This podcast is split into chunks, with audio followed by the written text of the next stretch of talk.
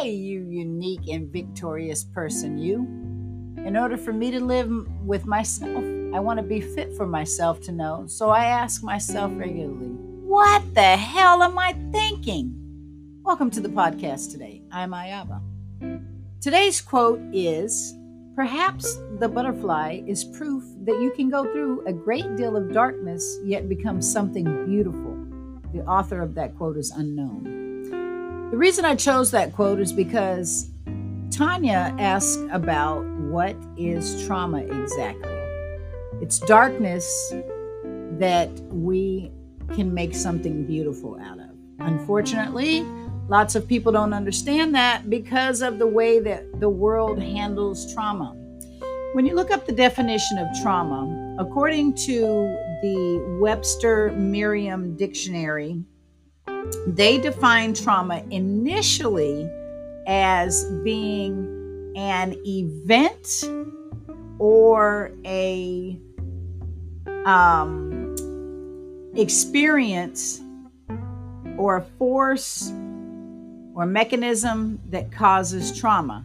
The world has adapted that to mean that trauma is this event that happens to people.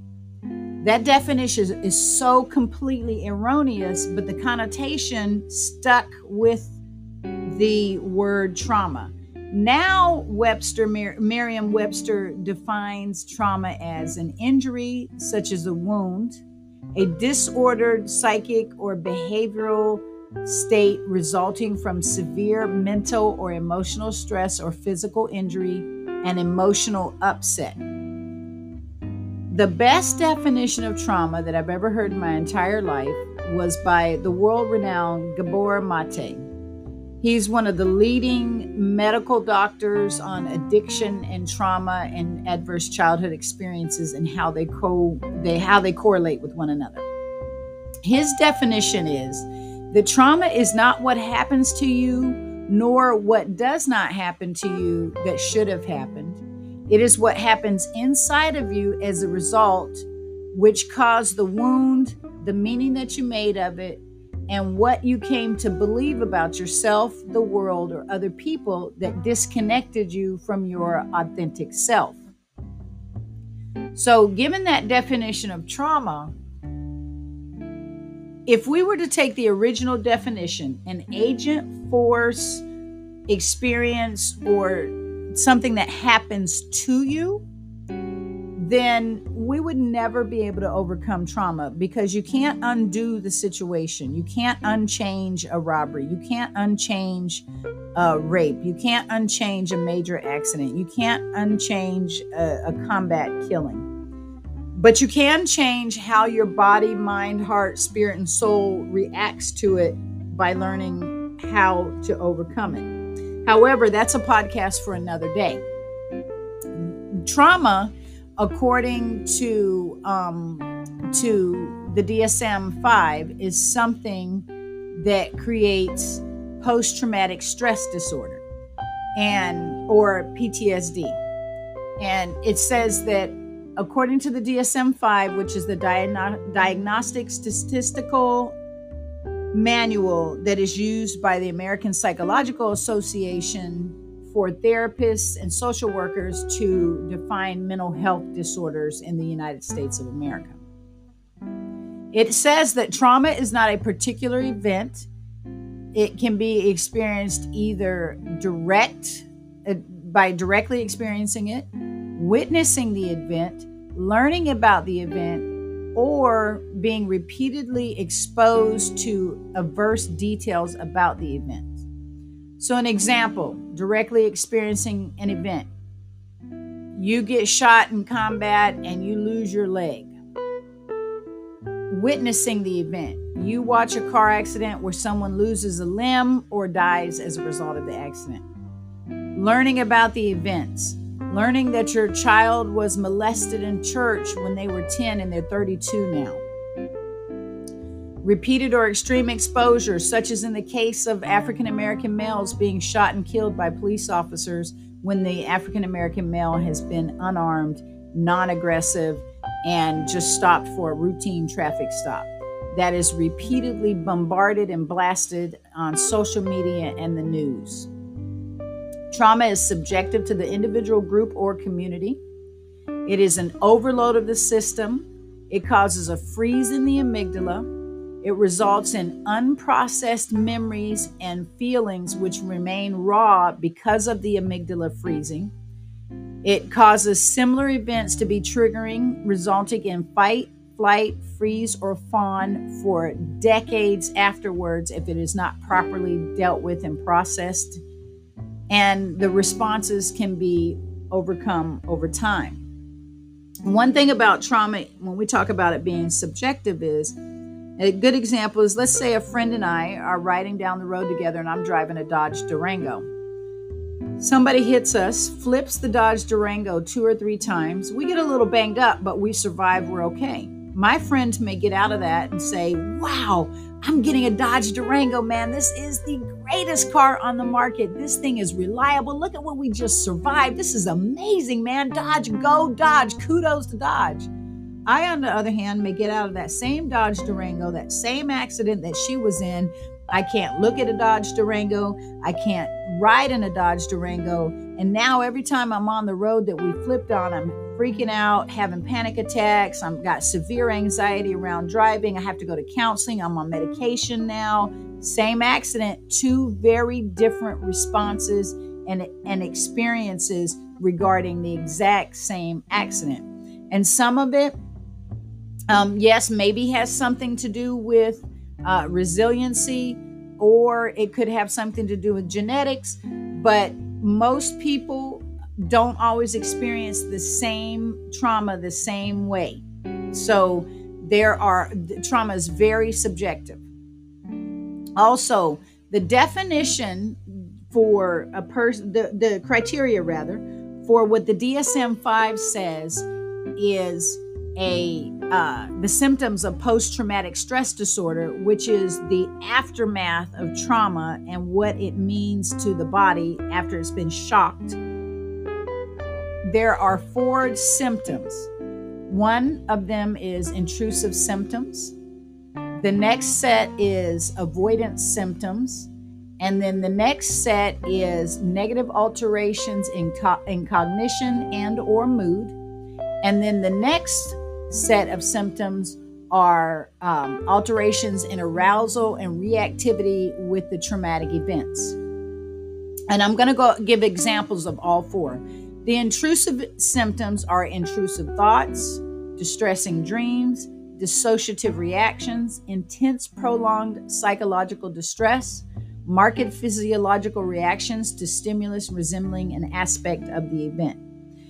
There are people that dissociate they check out the minute they have uh, any kind of thought that reminds them of the traumatic experience that the, the experience that caused them trauma rather um, they end up having uh, intrusive thoughts and of these symptoms for the intrusive symptoms the person only has to have one symptom out of the five when it comes to avoidance symptoms, there are two symptoms, and the person can have either one or both. The avoidance symptoms include avoidance of distressing memories, thoughts, or feelings regarding anything related to the traumatic experience avoidance of reminders in the form of people, places, conversations, activities, objects, situations that arouse distress with anything similar or related to the events. So, a person may have memories that every time they think about their dad, they remember he touched their sister. So, they don't really think about their dad. So, they avoid thinking about him and anything related to him. Uh, an avoidance of reminders, say, for instance, objects. I can't look at Dodge Durangos now. I don't even look at cars on the road because I'm so afraid I'm going to see a Dodge Durango. Or um, when I go to look at cars, I don't even go to, to consider any other Dodge because I know I'm going to see a Dodge Durango on that car lot when I go. So I'm avoiding the object. Another one are conversations. A lot of uh, combat soldiers come back and they don't want to watch the news because they know that the news is going to cover something about the war and it's going to put them right back in the memories and possibly feelings negative alterations in cognition and or mood is they only need to experience two of the six inability to remember important aspects persistent and exaggerated negative beliefs expectations about self others or the world persistent negative emotional state, such as fear, guilt, shame, anger, depression, uh, marked diminished interest in participation in significant activities, feelings of detachment or estrangement, or persistent inability to experience positive emotions. Many times, when people experience trauma, they have um, a exaggerated um, negative belief about either themselves, the world, or others around them. Especially in the case of children where they've had adverse childhood experiences, a lot of uh, children who witness domestic violence in their home or uh, a lot of dysfunction, they tend to develop exaggerated and persistent negative beliefs about themselves, the world, or others in the world. The market diminished interest or participation in significant activities. A lot of soldiers come back from deployment and they used to love to go to family gatherings, uh, go to see their friends. And when they come back, they don't want to be involved in the family gatherings. They don't understand why. They feel detached or estranged, so they don't go. They feel like they can't connect with people. So, those are some examples alterations in arousal and reactivity with the traumatic events. So the person needs to only experience two at minimum of these six. They are irritable behavior or angry outbursts with little to no provocation. There's reckless or self destructive behaviors, hypervigilance, exaggerated startle response, concentration problems, sleep disturbance almost every person that has had PTSD has a sleep some sort of sleep disturbance because they've had dreams that are bothering them or they're afraid that if they go to sleep they're going to have dreams so they fight going to sleep the irritable behavior the angry outbursts with little to no provocation anything could have triggered them and it puts them in this that negative cognitive or that negative mood space and they end up having an outburst that is not uh, matching anything that that would have caused it to be to that level. Hypervigilance. I can't tell you how many military personnel will not sit with their back to the door in restaurants or at events because the world has become unsafe to them due to all of the things that they've learned from being in the military or from what they've watched. So, those are the symptoms according to the Diagnostic and Statistical Manual. The fifth edition is what we're on right now with the TR. Um, they just released some modifications to it and changes. When a person experiences trauma, what was normal to them becomes abnormal. And what we feel or think when we have or have not experienced trauma is irrelevant because I can't tell someone what they did or did not feel just because I went through something and I didn't have that same reaction that they had. According to Bessel van der Kolk, who is one of the leading authors on trauma in the United States of America, or actually worldwide, he talks about in The Body Keeps the Score that people don't have a choice sometimes in how they're behaving and acting because they don't know any other way to be. And he says in his book, trauma, whether it is the result of something done to you or something you yourself have done, almost always makes it difficult to engage in intimate relationships. After you have experienced something so unspeakable, how do you learn to trust yourself or anyone else again? So, knowing that once someone has experienced trauma, especially children, it's very hard for them to trust.